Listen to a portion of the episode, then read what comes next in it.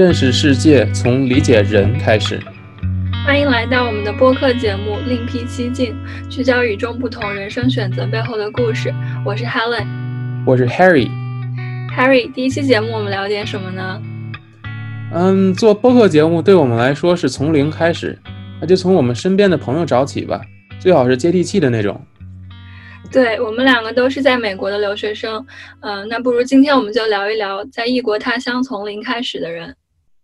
好啊，我有个主意，今天请来了一位老朋友做我们的嘉宾，我们欢迎 EJ。他从美国来北京有六年了，老炮算不上，但多少也是地道的北京客了。他从事留学咨询工作，业余时间还在三里屯开了一家酒吧。EJ，欢迎你来到我们的节目。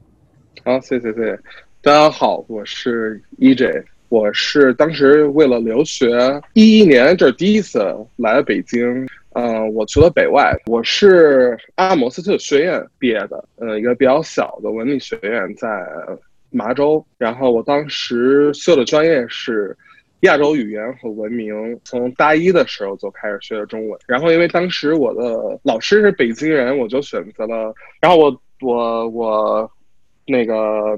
留学之后，我大学毕业又回北京，在北外当了一年的辅导员。然后因为那个工作机会只是一年的机会，呃，我回美国了。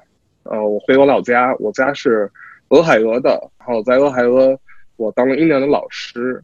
啊，我觉得老师是一个成就感比较有意义的一份工作。后来当时我教了一年的初中，当时没有特别喜欢。然后觉得如果有机会，我可以再回中国待着，我在中国发展。后来我那年应该是一三年的时候开始找工作，然后找了一份在北京的做留学咨询的呃工作。然后从一四年的夏天就又回了一次北京，然后从一四年一直到现在一直在北京生活。我介绍的非常全面，我从你的语言里都听出那个北京的口音了。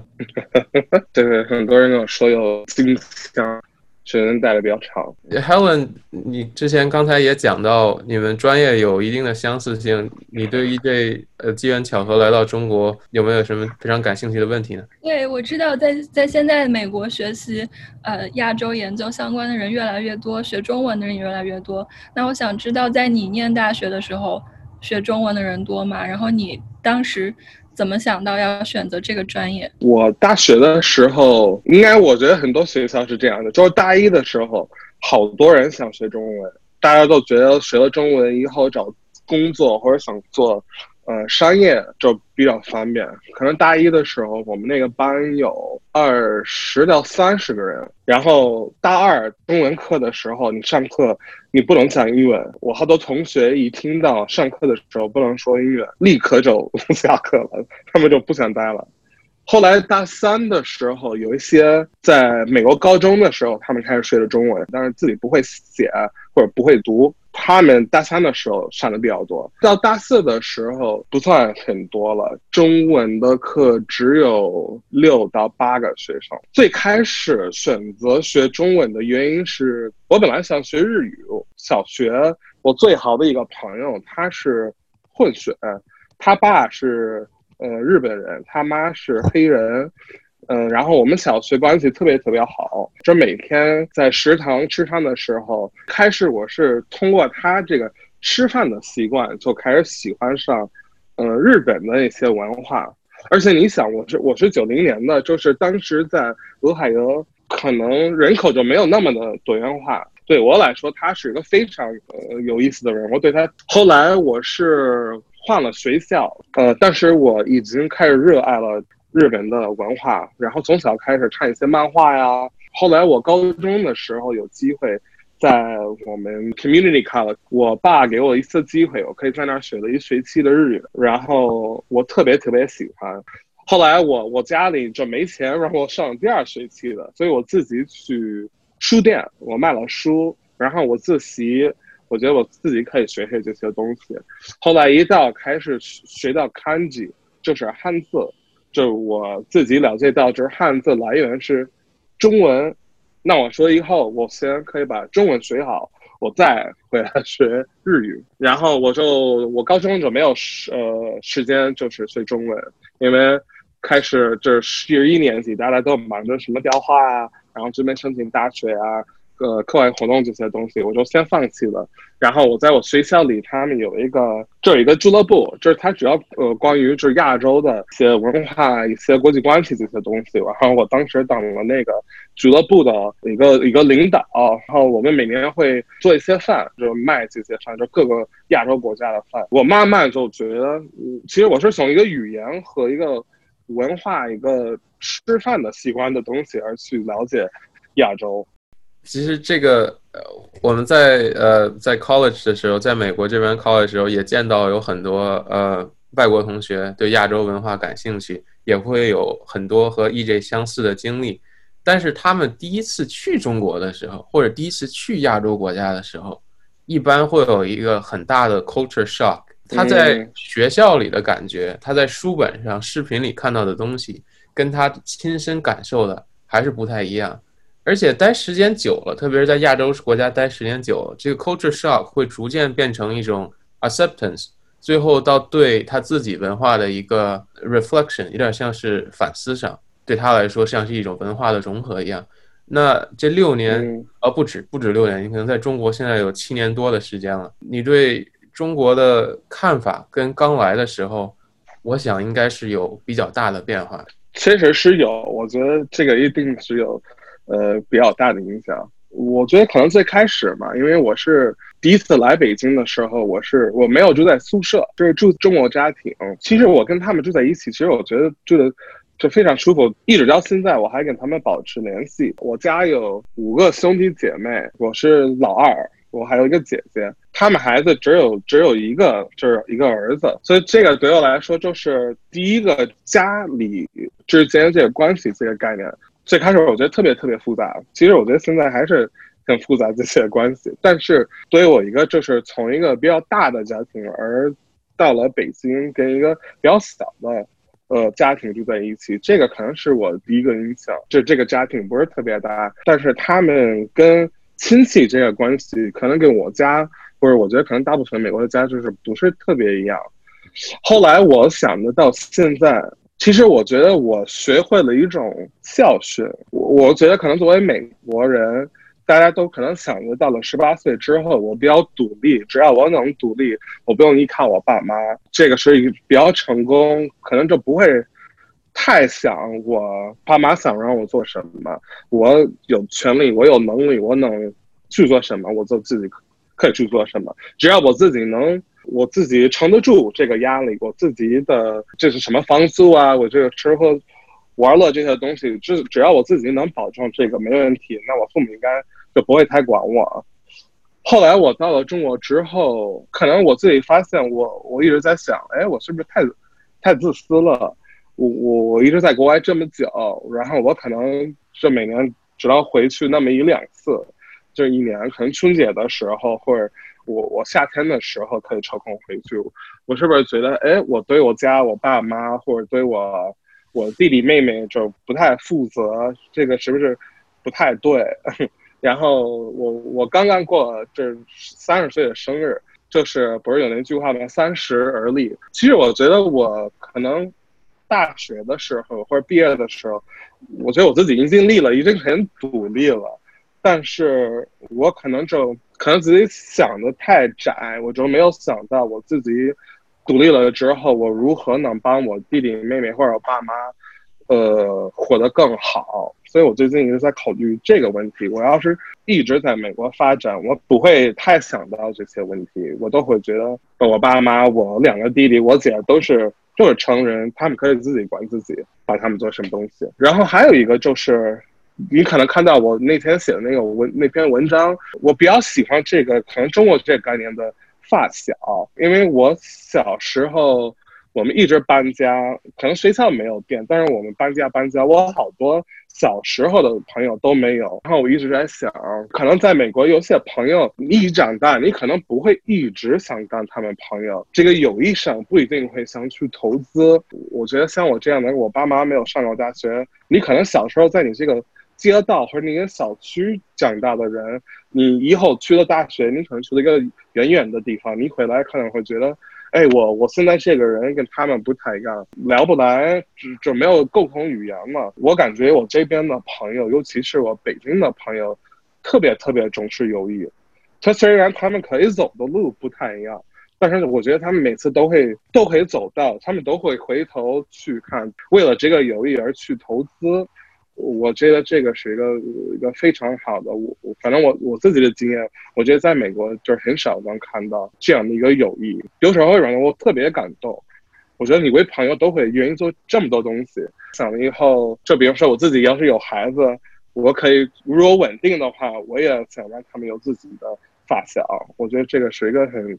重要的一个一个关系。原原本我会想，呃，身在异地甚至是异国，会跟原本的家人和朋友圈会更疏远。但是没有想到的是，你在中国的经历反而刺激你去再跟他们去找回一些可能要失去的一些关系。那么有的时候，在一个新的地方，需要平衡工作、生活和社交。不管是 你在北京还是我们在美国都一样，甚至有的时候在大学三样中选两样，三样中选一样，对吧？嗯，那你现在在北京的日常生活是一个什么样子？那 routine，routine，what's your routine？然后如何配你的时间呢？呃，目前就是因为我在这个公司比较时间比较长，好像这个行业申请季非常非常忙。其实我觉得有点像那种感，可能本科一样的那种感觉。你可能周一到周四或者周一到周五会比较忙，会比较把时间集中在，比如说工作。然后可能一到周末，你会想找朋友啊，因为你朋友也比较忙，你不一定能。周中去找他们，各种饭局啊，大家现在都都讲的是健康局，而我觉得不一定是喝酒。虽然我自己开了酒吧，不一定是喝酒，除非你把饭局和工作你结合在一起，什么应酬之类的东西。反正我我这个行业就很少会有这样的机会，所以我一般是周中会在公司，平时加班，然后加完班，因为现在有酒吧会去店里。帮帮忙，我是做做媒体啊，或者办活动，我会去帮忙做这些东西。周末一般是找朋友去，我们都比较喜欢美食，北京好吃的好喝的比较多啊。然后我还有些朋友，他们是艺术、电影，呃，这样行类的，有空会去看他们的展览啊，去支持一下。我觉得，然后我总会找一天，这个可能会。呃，听起来有点怪怪，但是我比较喜欢洗衣服。周日天气特别好，大家可能都在外面去什么，呃，公园什么。但是我可能自己在家听音乐，然后洗衣服，然后晾衣服，然后我觉得这种过程比较特别舒服，然后我自己心态变得很很放松，像是生活节奏的一个重置。呃，其实有一个有一个问题可以问的再具体一点，就是你在你刚才提到你有很多朋友。有些可能是你之前在北外留学的时候就已经认识的，但是嗯，肯定也有一些朋友是你后来才认识的。那你到一个新的地方，你是如何慢慢去拓展自己的这个朋友圈呢？最开始就是北外那个朋友圈之外，可能第一个就是通过校友聚会，他们可能定期会有一些。呃，活动啊，或者什么 happy hour，或者呃讲座之类的东西，可能因为文理学院毕业的嘛，我觉得他们都比较重视这个 community。毕业的学生不像其他的学校那么多，但是我们一般会很特意去找一些机会，就是聚会，通过校聚会会认识一些新的人。我最最开始我在北京的时候，嗯，作为外国人。呃，expat 的一些活动，有什么 The Beijinger 或者各种媒体杂志都会举办好多活动。最开始我可能去参加的一些就是针对外国人比较多的一些活动。就最近跟一些 local 就是本地的北京的朋友就玩的比较多。但我觉得一个好处就是，北京你想要什么样的一个。一个社交的这机会都有，那种知识分子的你可以有，你像美食都有，或者运动这些东西都都有，所以这个我比较。那要不接下来我们来聊聊你的呃留学咨询相关的工作？就我比较好奇，你当时为什么想到要做留学咨询这个工作？然后是怎么找到现在的这家公司？最开始我是想我可以找其他的工作，本来想申请的是一个项目管理，后来我觉得我还是比较喜欢教育，我不要因为我当时在美当了一年的这个老师而放弃我这个梦想。我选了好多不同的工作，就我选的这家公司是工作内容有两个部分，这第一个部分是跟学生在一起辅导教写作。所谓的文化翻译者，我觉得比较有意义的一份工作。后来内部会有一些项目，呃，市场啊，或者活动啊，或者招聘啊，或者呃，这个各种 BD 啊，这些职业发展的机会都比较多。因为我当时到了那家公司，它第二或者第三年，所以它是一个比较呃有创新。后来因为我是可能高中的时候，作为一个。留学，你想去什么样的大学是一个非常重要的一个选择。记得我当时，因为我爸妈就没有上过大学，他们拼命的帮我找一些人能帮我辅导。就是我记得很清楚，我当时呃申请大学是一个比较困难的一个过程，因为我知道的太少。后来我觉得，我要是能够帮助别人有一个更顺利的一个过程，那就可能会好一些。所以我就选择了这个行业和这家公司。感觉回报一个群体，就特别是在自己经历过一些事情之后，回报社区，其实是一件非常了不起的事。很多人有的时候是一直往前看的，一直往前冲，但是能有时候停下来帮一帮后面的人，其实是非常了不起的。呃，那很好奇的是，你也接触了很多学生了，他们。是来自中国各地的吧？那你在看他们的时候，他们应该可以代表中国高中生或者是即将申请大学的这个年龄层的呃中国学生。那他和美国的同龄人，你有感到什么样特别的不同吗？然后有没有你非常印象深刻的故事？我只能拿我自己高中的经历而比，就是我申请大学的时候，大家可能就是。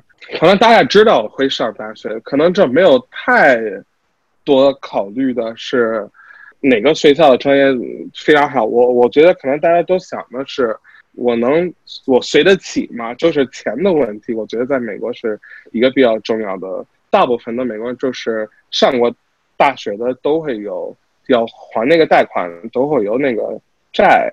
呃，所以我觉得大部分可能就是。关心的问题可能稍微不太一样，最尤其是最近好多美国人会想的是，哎呀，上大学的是有有必要吗？为什么就没有其他选择？辅导过的或者我看过的，可能中国的高中学生时间可能就是非常非常投入，都会集中于一个我怎么能够挖掘自己的潜力，我怎么能做最好的自己，去我最好能进的学校。一个文化的区别吧，我我我我觉得，反正大家都可能会说，亚洲和中国重视的教育这种方式不一样。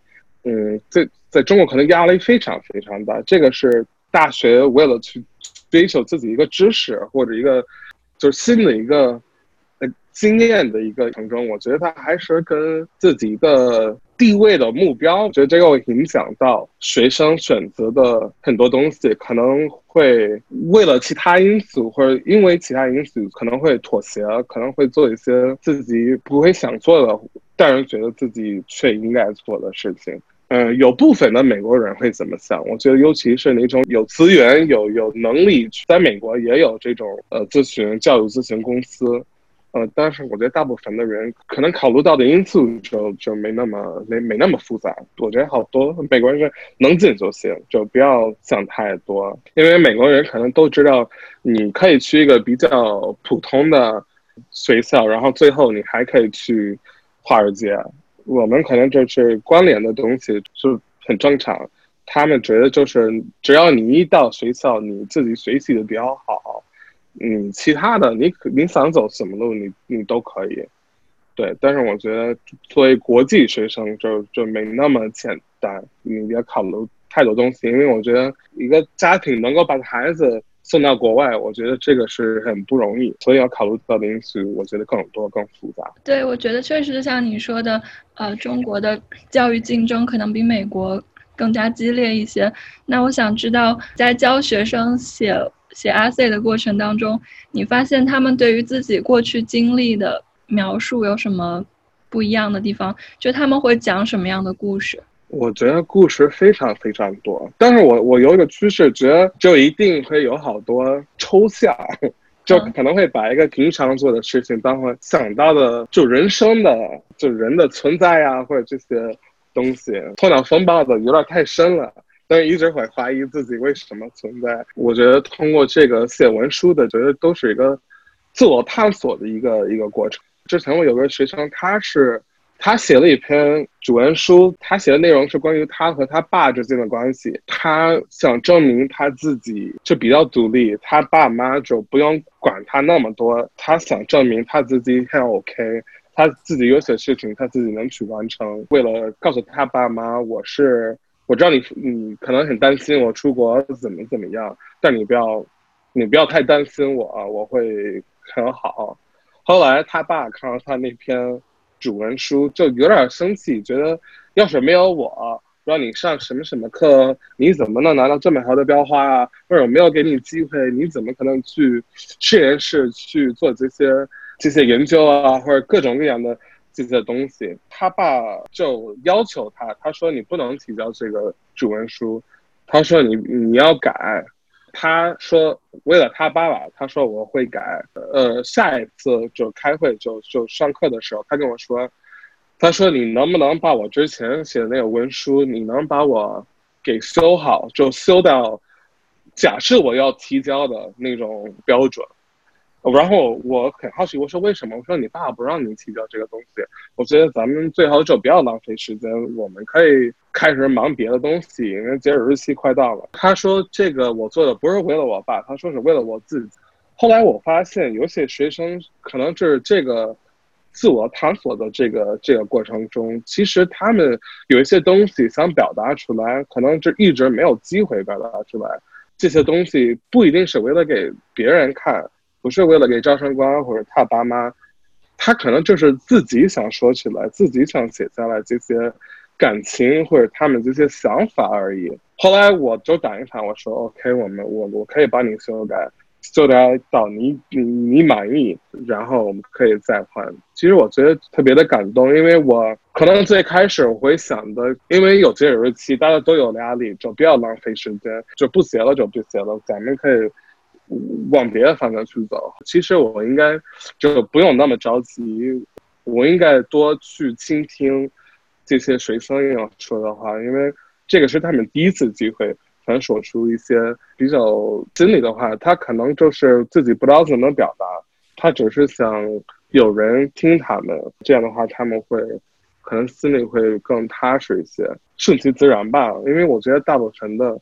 是文书，其实你不用写的特别特别的优秀。这个让我让我想起了，呃，写写文书的一些美好和痛苦的回忆，是吧？呃，嗯嗯。呃，其实你刚才提到了有你和学生的关系，其实相对还是比较亲密的，比较 intimate 的。但是有的时候也存在你和家长的关系，也会存在你作为一个 consultant，你要对你这个公司的成绩负责的这方面。所以你其实这个你处在这里面，你要同时应付至少这三个关系。有没有这？你刚才提到的可能学生和家长之间这里面有矛盾，那会不会存在这个三方都都有一些其他的矛盾，需要你在里面平衡的情况？很多很多，就比如说。呃，一个学生想在文书就是写他可能小时候的一个故事，我公司这边可能觉得很好，咱们我我可以跟你一块写。学校的老师或者他那他那边的顾问可能会说该写另外一个故事，爸爸妈妈会觉得都不是特别好，就都没有亮点，然后会告诉学生。你该怎么去写？后来其实我觉得对我来说这不是特别的，这个不是对我来说是一个非常难的东西。但是为了水生的话，我觉得有这么多人告诉你不同的东西，他们来说是可能就让他们很折磨的一件事情。一般就是可能稍微好说服一些，呃，但是如果他们就是坚持要怎么样，那因为作为 consultant，我们不能强迫学生或者家长做一件事情，他们把我们当一个工具，只能给你建议，你想改那我只能我只能配合。所以有时候我觉得就到一个就是学生特别想做一件事情，但是他家长就不太同意，这个会让我觉得有点，因为我会想，毕竟是。孩子得去美国或者去哪儿，可能自己得待四年。我可能会想站到学生这个角度，我想支持他们的一些看法和和想法，因为他们可能在爸爸妈妈的面前就没有能力、没有权利去说他们真正想说的话。所以，我这个是咱们，这是我公司可以去去做的一件事情。最后还是得得妥协，就是有一些东西，因为毕竟是家长，可能最后是最决定，除非他们说是孩子做主，这样的话只能就听家长的话。对，但是这个是很不可避免的。对你前面也提到，其实你做这个工作的初心是你非常享受当老师的过程。然后你也可以帮助你的学生，呃，做自我探索。我想这个是非常有成就感的事情。但是你现在作为一个呃 senior consultant，你可能还要涉及到更多管理的角色。在教育行业里面，一个它始终存在的矛盾是它难以量化、难以规模化的一个问题。比如说，你一年可能只能带几个学生。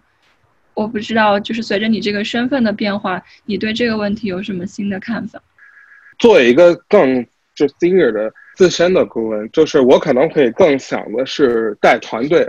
就比方说我自己不会真的带学生，我会自己有团队，然后团队里的会有四到六个顾问。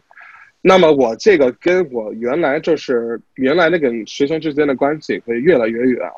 课后就是家长会要求我得有一定的参与，但是问题是，做一个管理这个模式，这个规模就是。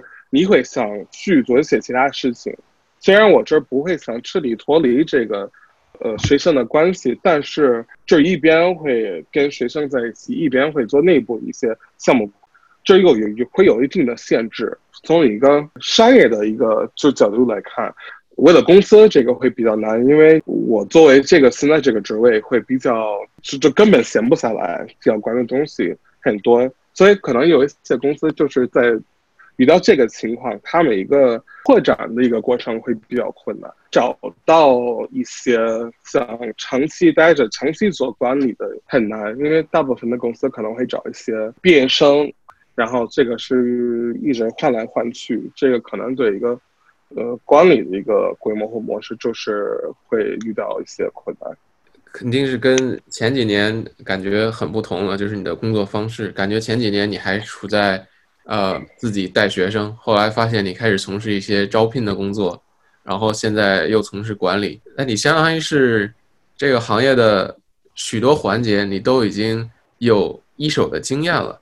我其实下一个问题，呃，我们想讲的是，中国有一个整个的留学热潮，对吧？我我印象中，一四年的时候，我从中国高中毕业，我去美国念本科的时候，我那个高中有将近一半的人，就那一届。高三有将近一半的人是选择出国的，所以毫不夸张的说，我觉得你在这个时间点，呃，加入这个留学咨询的这个行业，其实是站在时代浪潮的前沿。你是一个身在中国的外国人，你在辅导，你在送学生去美国，帮助他们去美国。如果你只是一个单纯 mentor 一个学生的话，你可以说其实是你个人的兴趣，或者说你的兼职做赚一些外快什么的。但你现在至少带了几届的学生，加上你现在开始做管理，不说五十，不说一百人，至少也有五十人。其实我特别想听听你在这个这么多年下来，你的经验积累，你的身份转变，想听一下你对自己这个这段经历的理解。最开始，我觉得如果你是在教育行业里面的，可能只有老师这个这个这个职位或者教授，其他的也就算什么行政之类的东西。我没想到会有机会把教育和商务这商业结合在一起。其实你想教育或者教别人东西，不一定跟教学有东西。可以说，其实你在不同的行业，只要你是。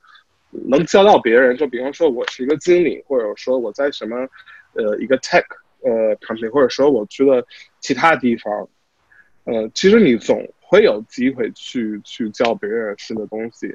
这个可能是我最后我刚刚作为一个的比较多的一个人的才才发现的。从可能这是今年或者去年我才意识到，其实我之前觉得我可能一辈子可能会在教育这行业里面，因为我是很重视这个有机会教人东西。那么我想到，我作为一个 manager，我作为一个一个经理，就我其实我要是教你东西，我不一定是教你怎么去上学，或者教你怎么去进入一个新的。文化，但是我可能是教你怎么去做一个更好的一个，能在一个公司或者不一样的一个公司的一个文化、一个气氛里面做最好的自己。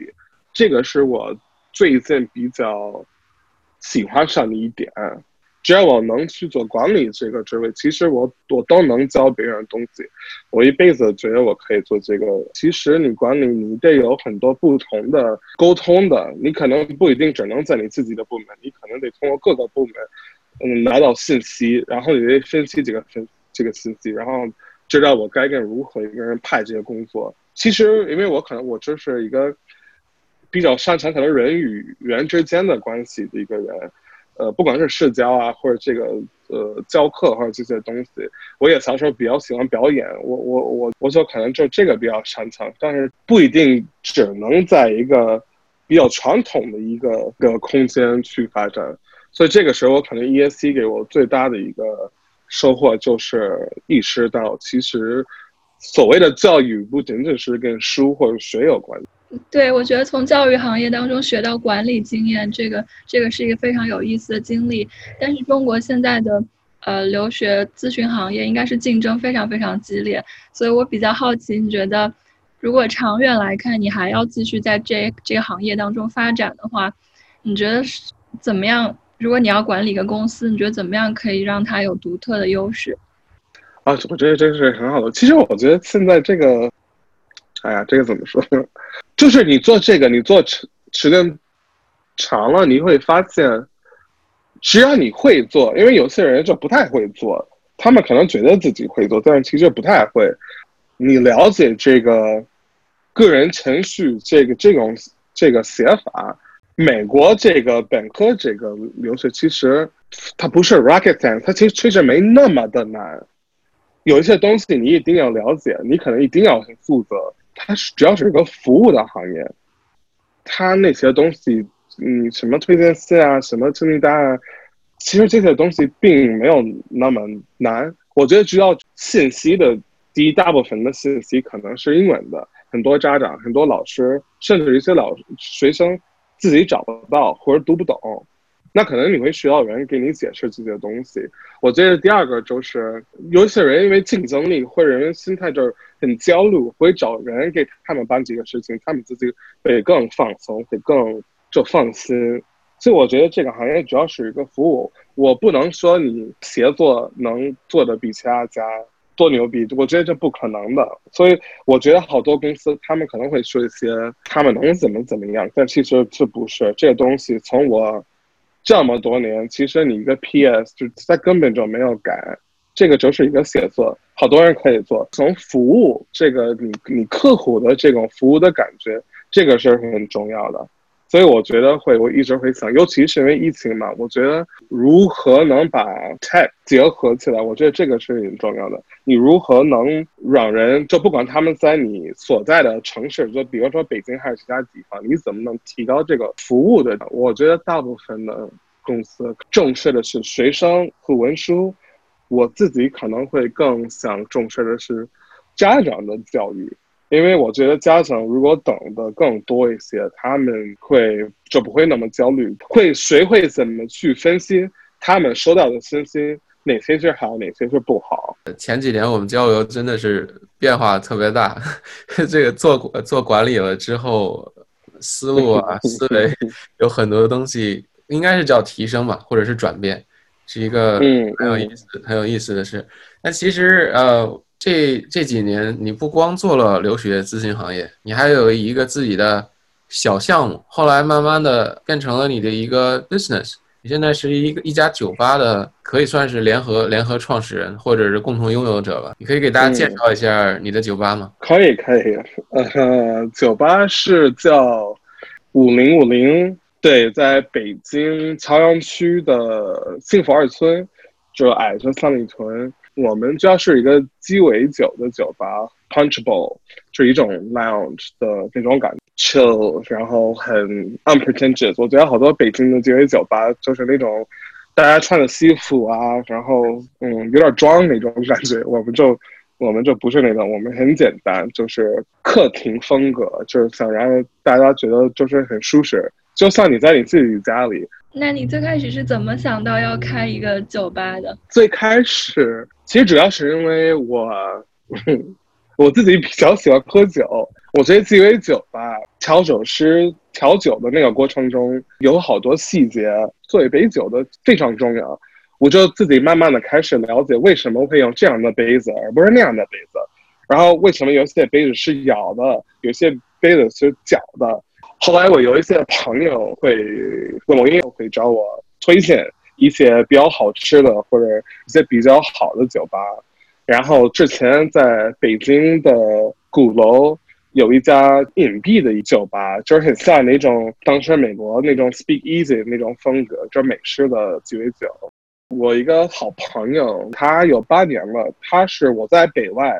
当辅导员的时候认识了他，他是在北京学了酒店管理，因为我带他去好多吃饭的还有喝酒的地方，他就肯定就比较喜欢我这个喝酒这个吃饭的一个概念。他说我有机会开酒吧，他说我想带你跟我一块儿开。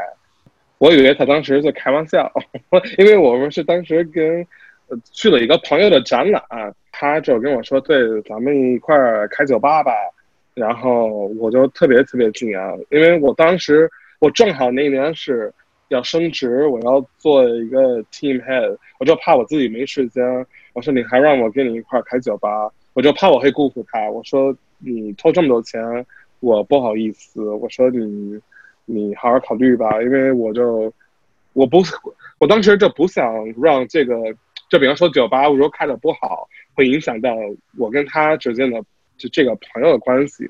后来他一直说不会，感觉特别巧，有一个朋友想跟我一块儿开，也算是大家合伙创业的一个过程。那这个你更多的是有这样一个机会，然后你就参与进来，大伙募资啊，招聘一些适合管理酒吧的工作人员呢。呃，到这个合作的过程中。开酒吧这个生意最让你意想不到的是什么？特别是在北京，在三里屯开酒吧，最让你意想不到的事情是什么？其实我可能最开始我比较幼稚，我想了北京这么多人开酒吧应该不会那么难，只要你能找到自己的人，应该没有问题。后来发现很难很难，就是虽然人特别多，但是我觉得可能北京的一个酒文化可能跟其他的城市的。酒文化不太一样，我觉得，比方说我在上海，我觉得上海的鸡尾酒酒吧，不管是周末还是周中，都会有人。在上海，他们喝酒的，他这喝酒是为了享受这个酒，不管是啤酒还是白酒还是什么东西，大部分的人是如果自己去想喝酒，而不是应酬，他们可能主要是为了享受。我觉得北京呢不就不太一样，我觉得北京呢大家都是。各种干杯，各种喝，各种的走一个，就是就是酒不不是一个应需要享受的东西，它就是为了社交，可以跟朋友在一起的东西。可能这是一个渠道，为了跟朋友谈谈心，或者说觉得该喝酒，所以就喝酒，不是不一定是为了享受。所以我觉得可能开鸡尾酒酒吧。我觉得好多人就不是特别了解，反正大家都是洋酒，就是大家都管这些东西都是洋酒，不管是朗姆或者伏特加或者龙舌兰，还有各种的东西，全是洋酒。我觉得连这个语言就没有语言表达，没有语言去了解这些东西，所以这个是当时我没有想到。我可能想到是我跟我身边的朋友都很喜欢去酒吧，但是就是有一些细节上的东西，一个文化的东西，其实我觉得还没有完全。呃切入到反正北京的这个社会。虽然我觉得慢慢会有一些，我觉得更多的年轻人会出来，和大学生会海归的就是比较多，他们对这个社交的态度是不太一样。但是我觉得。大部分的老北京人就对这些东西完全不感兴趣，而且感兴趣的也不懂，一一看酒单就不知道这些酒是什么东西，不知道口味是什么，他们就是想随便点，你给我调一个我就尝尝。我们好多人是这样的，所以最开始做做一个宣传点，其实非常难做。ESC 就是我现在那个公司最开始是一样的，主要是 word of mouth，就是。朋友会告诉朋友，后来我们现在变的是大部分的，我们这个客人群是，呃，朋友的朋友或者同事的同事这样的群。然后我们是一八年开的，所以快还没到两零一年半了。但是我觉得会慢慢的这儿就变成一个能扩大我们自己的客人群，然后希望其他人能通过我们那个店找一个在酒里的一种享受的感觉，而不是为了喝而喝，为了醉而醉。对，呃，你提到的这个其实非常有意思。哦，我印象中有一些文章或者书，其实是讲北京、天津和上海几个城市对外来文化接受程度方式是有区别的。比如说，他就会讲上海和天津这样的港口码头城市，它的融合程度就比较好。上海市的西餐，这个就是一个所谓文化融合的一个成果。但是北京的更多的时候，它是。更多是共同存在，但是不相容的这么一个感觉。要是指望这种文化的完全相融，确实确实需要一个比较长的过程。对对对，是的，是的。呃，我听起来你在北京开酒吧，其实有一个很大的是要教育客户群体的过程，因为他们可能对酒的文化还不是非常了解。呃，然后你目前的客户群体可能也主要是你的朋友以及朋友的朋友。那我就比较好奇，如果从更长远的角度来看，你怎么样可以打开这个市场？然后三里屯的酒吧也很多，你怎么样让大家记住你的酒吧？就是五零五零和其他的酒吧有什么不一样的地方？啊，这个是我们一直在之前一直在考虑的一个问题，因为北京的酒吧非常多，特别好的酒吧不一定会有一些常客，就是那些客人可能会来了一两次。但是那个地方特别火，他们不太需要留客人，就你来了两次，其实已差不多了。但是我们是不一样，我们是比较依靠就是常客，我们是极简的，比较粗暴，就是很直接的一种，不太想做那种呃各种噱头啊，不能说虚伪，但是有一些东西就是我们不想做网红店，特别火一会儿，然后就过一段时间就。其实是没有人在聊那些东西，我们是这样，更想作为你的可能 neighborhood bar 那种感觉，就是街区的酒吧。还有一个就是比较包容性的一个舒适的酒吧。我觉得有一些酒吧就是它吸引的人都是一样的，特别喜欢去那种精酿啤酒的地方，或者说会特别喜欢某一个餐厅或者某一个酒吧，都是我们想作为一个。每个人都能找到自己的点，他们都会能找到自己的一种属于感，就是大家都会叫归属感，大家都会觉得这个是也也是我自己的地方。然后怎么去实现这个？就是第一，就是风格，我们这沙发和枕头这个各种的舒适度是比较多，就真的是你一上来之后，感觉是你在一个你朋友的客厅一样的一种感觉。设计师聊，我跟他说，我想要一个包间。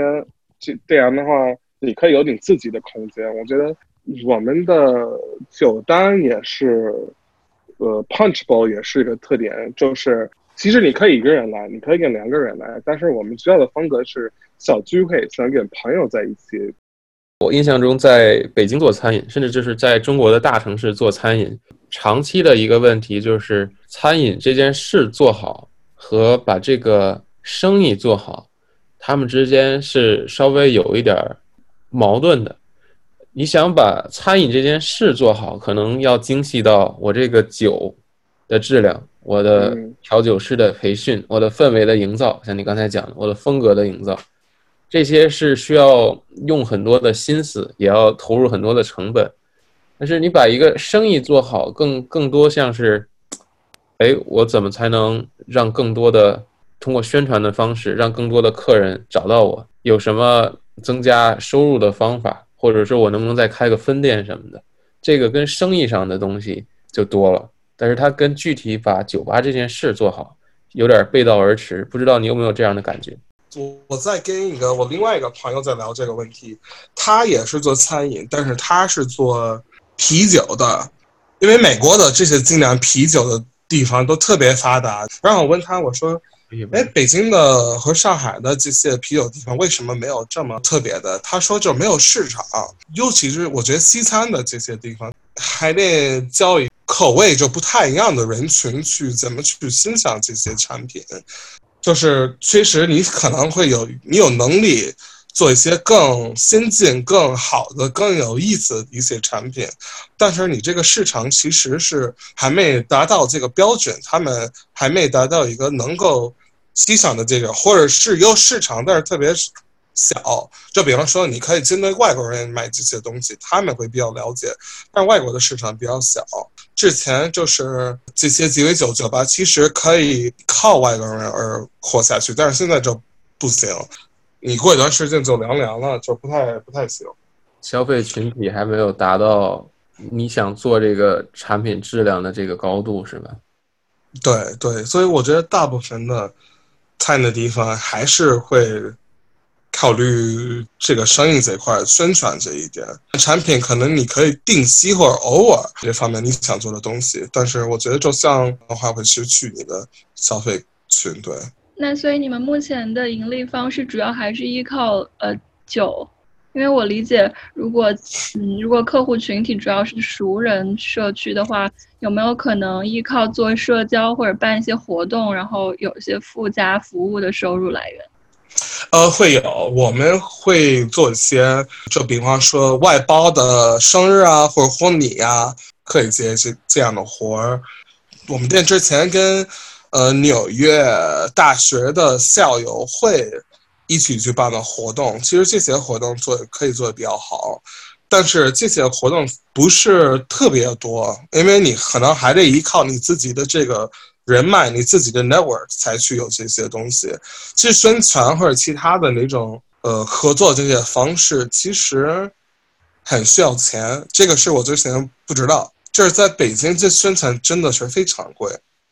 你可以花好几万，就为了一个一个在一个纸质版的或者一个比较有名的一个叫什么一个公众号啊，或者说一个网站，你可以花几十万为了一页。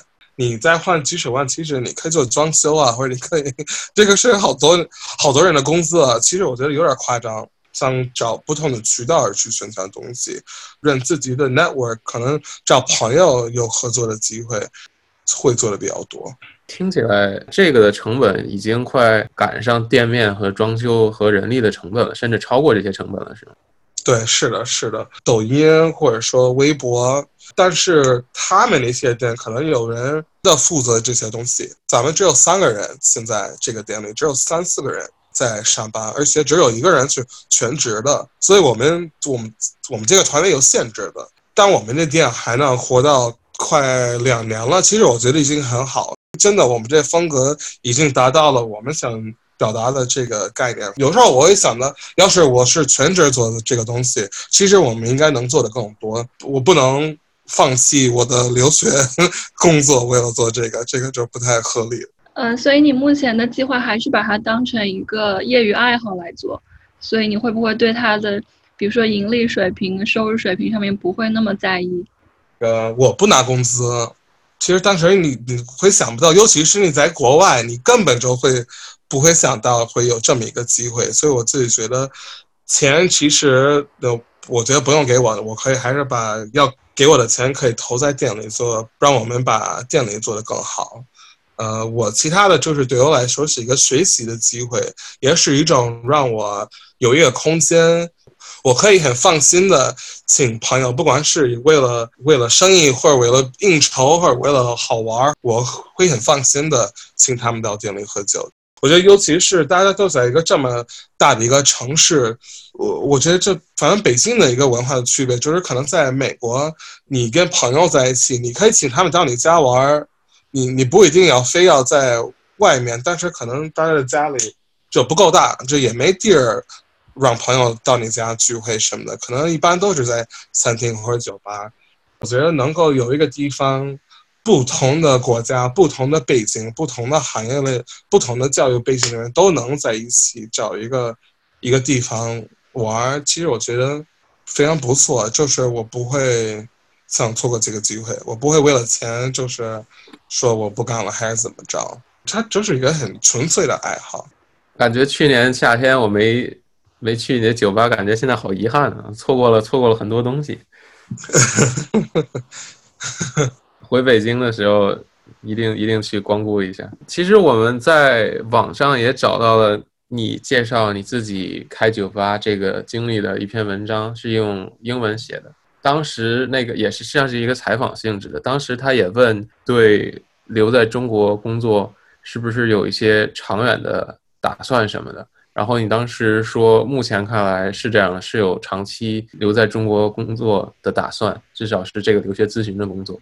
我最近也在查消息，今年也是，呃，中国有一个类似于是外国居民永久居留的一个新的草案，呃，我在看到有一些来中国比较早的，像曹操，或者是为一个城市、一个地区做出过突出贡献的，像 Stephen Marbury，呃，他们现在有拿到中国的绿卡，不知道你有这种在中国长期工作的想法，有没有往绿卡这个方向去想？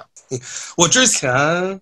考虑过，我有一个，也是我一个北外的朋友，他小时候，他那个小区里有一个一个老外叫 Michael Crooms，他是 Western Academy 北京的创始人，那个学校的，然后他从小一直在中国长大，他可能爸妈是教育专家，然后应该是加拿大和英国人在这儿办了好多学校。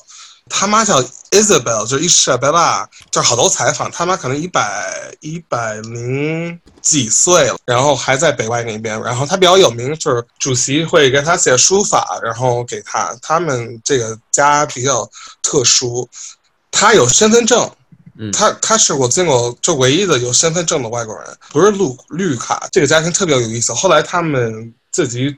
建立了好多学校。我最开始觉得他是我偶像。我说他在中国做的多这么多教育的工作，然后为了中国就贡献了，呃，好多东西。尤其是就文革的时候，他父母在也去了农村，就是真的很投入了他们整个这个家庭。我觉得这很厉害，很了不起。我怎么能就像他一样有这样的贡献？后来我最近我才想的就是可能会考虑到自己的。我我最开始也谈到了，就一些孝顺的东西。我一直在这边，是不是对我家庭不是特别负责？因为我兄弟姐妹比较多，爸妈也不一定能有机会来这边，所以最近我比较纠结。我还有一个就是，就如果我自己想养孩子的话，我到底能不能在北京或者在中国养孩子？我考虑到是两个因素，我觉得一个因素就是可能教育这方面，就是反正国际学校很贵，我也不一定能就交得起这个学费。很多人说你可以去公立学校，但是我不知道这个对不对。反正我听说好多人就是，你要是在一个城市，你没有户口，你不一定能在在。在北京上学，我觉得尤其是最近这个是越来越严重。就是比方说实验，我听说在实验的今年毕业的那一届是最后有非北京户口的学生了，对吧？那就就这个有点麻烦了。就是另一个因素，就是之前我我父母就不是特别催什么结婚还是这些东西，但我妈最近是想 要孩子，然后我就。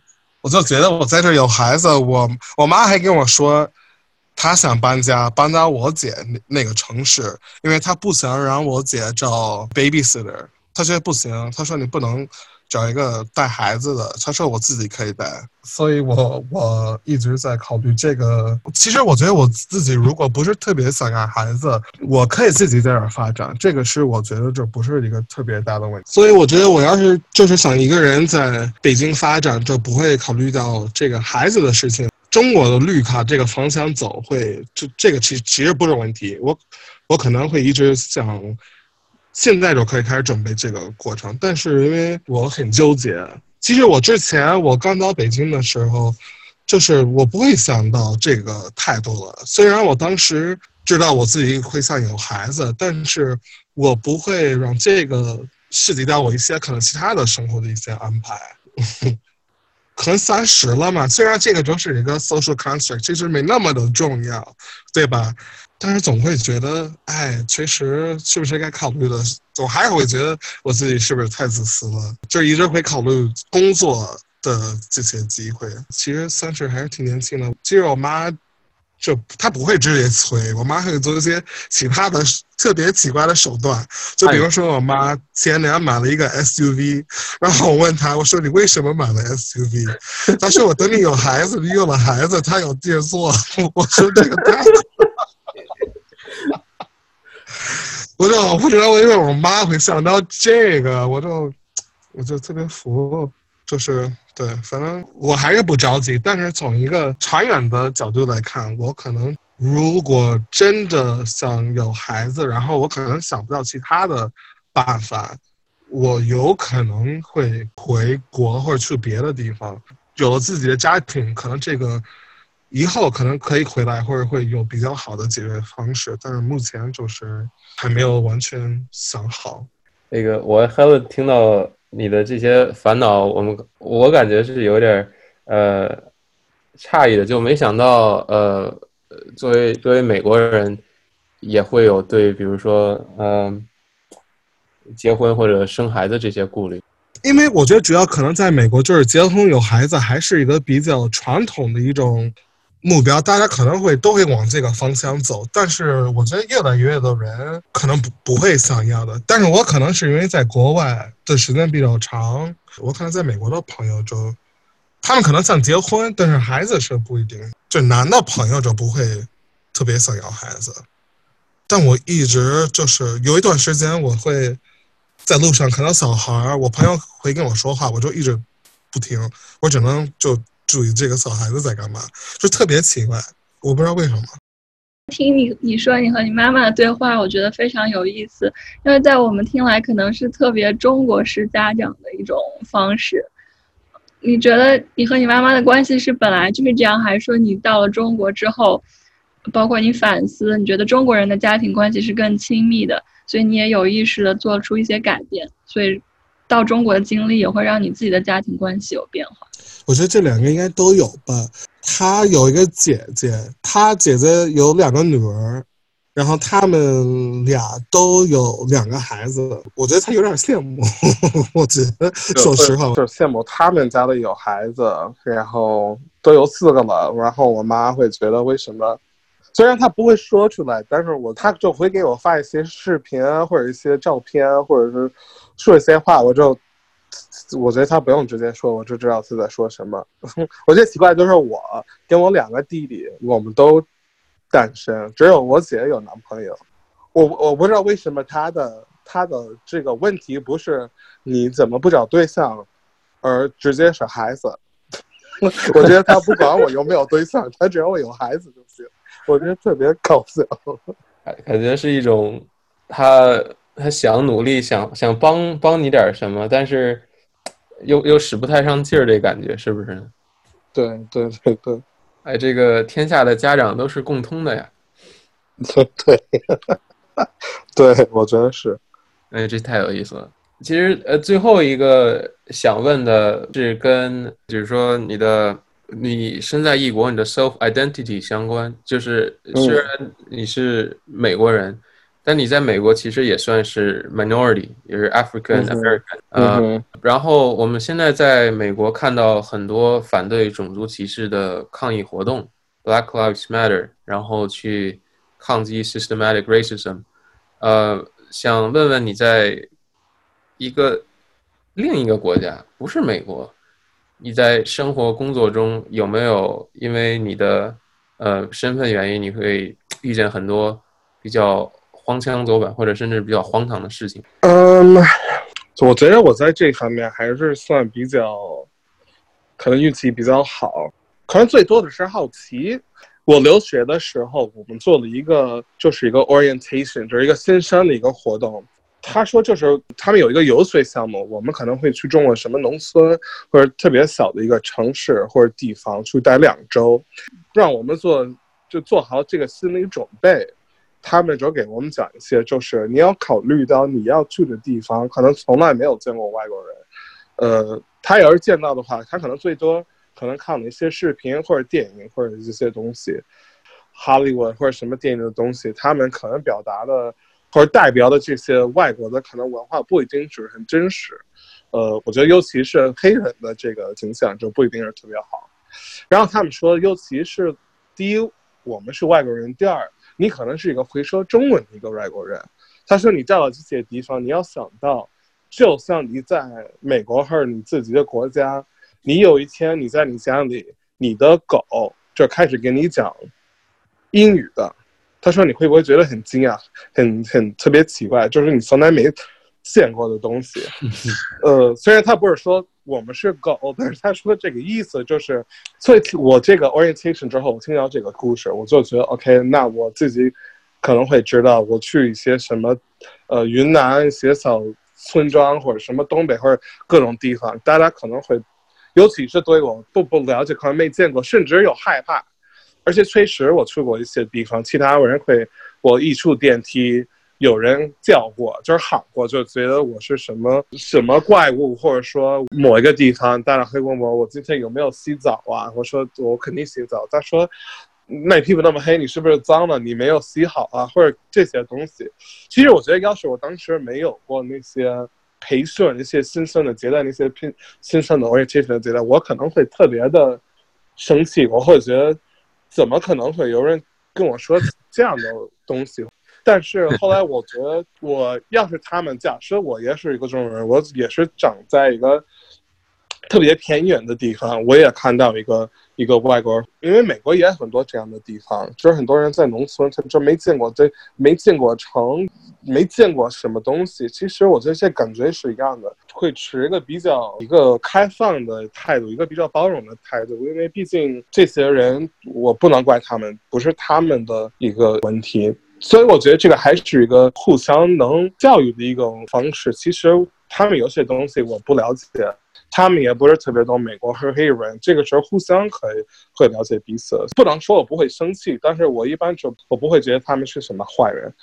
那么我在其他的地方，这可能是大城市，什么北京或者上海或者呃这些地方，我可能看法是不太一样。因为我会觉得，你要是在北京长大，或者是尤尤其是你是你是嗯呃留学的，你在国外留学的回来。你要是还会说这些东西，那我可能会觉得，那这个就是你的问题，因为你有机会，你也接触过不一样的人，你也学过这些东西，呃，不一定是这些东西，但是你可能学过跟你不一样的文化或者或者国家这些习俗的习俗的东西，这个我是不是特别能理解？但是我可能最多会遇到的是一些 microaggression，就大家，就比如说现在在我自己的公司，有一些人是认识了我这么多年，六年。但他还会想摸我头发，你你你确定是这个是天然卷的吗？然后我想的，我都认识你这么多年，我我我怎么可能会头发会变了？是一样的，所以可能就是有些这些小东西呢，就你你会觉得就是无所谓，但是时间长了，你你可能心里会觉得有点烦恼。除非我去什么景点哇，我去长城啊，还有故宫这些东西，那那就完全不一样。我觉得大家都在看我，大家都会话要跟我说，还是得感谢当时我那个留学机构给我讲那个故事，不然的话，我觉得非裔的或者非洲的朋友，他们已经就就都忍不住了，他们就觉得对他们来说就是太不像话了，他们就觉得有一些东西不知道为什么在在这个年代还会存在这些问题。呃，我觉得第一可能他们目标就是不太一样，他们来的。北京的原因不是为了长期在这发展，一个短期的机会，所以对他们来说，他们可能早晚会想离开，所以接受度就不是不是特别大。我比较能忍，呃，不是忍，我比较能理解，所以我就不会，我我尽量就不会太生气，可能以后也再也不会见到那个人，说不要记在心里。不过我觉得你能从他们的角度。呃，尝试去理解，因为他们不懂，不了解这个心态，我觉得是已经已经很了不起了。其实还有一个问题就是，呃，最近看一个也是纪录片，也是类似一个访谈的节目，Charles Barkley，一个非常有名的篮球运动员，他作为一个黑人，给下一代美国黑人的一些建议，他自己感觉他自己其实不应该是一个 role model。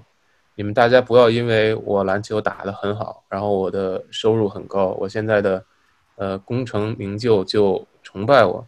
我们这个群体还是要从呃教育上，从工作上要扎扎实实的做好，不要就全涌入类似于体育啊、音乐呀、想做明星啊这种行业去。其实，即使是作为 African American，在美国你是有各种选择，你要勇敢的去尝试。那你作为一个比较与众不同的。你去中国去做留学咨询，呃，在中国生活的一个 African American，你对 newer African American generation 你会有什么样的建议吗？美国黑人这个 community 里面，大家可能都会比较 loyal，是在家里或者在他们那个街道里面的，害怕去别的地方，离开他们这个所谓的安全网。我会想跟他们说，不用害怕。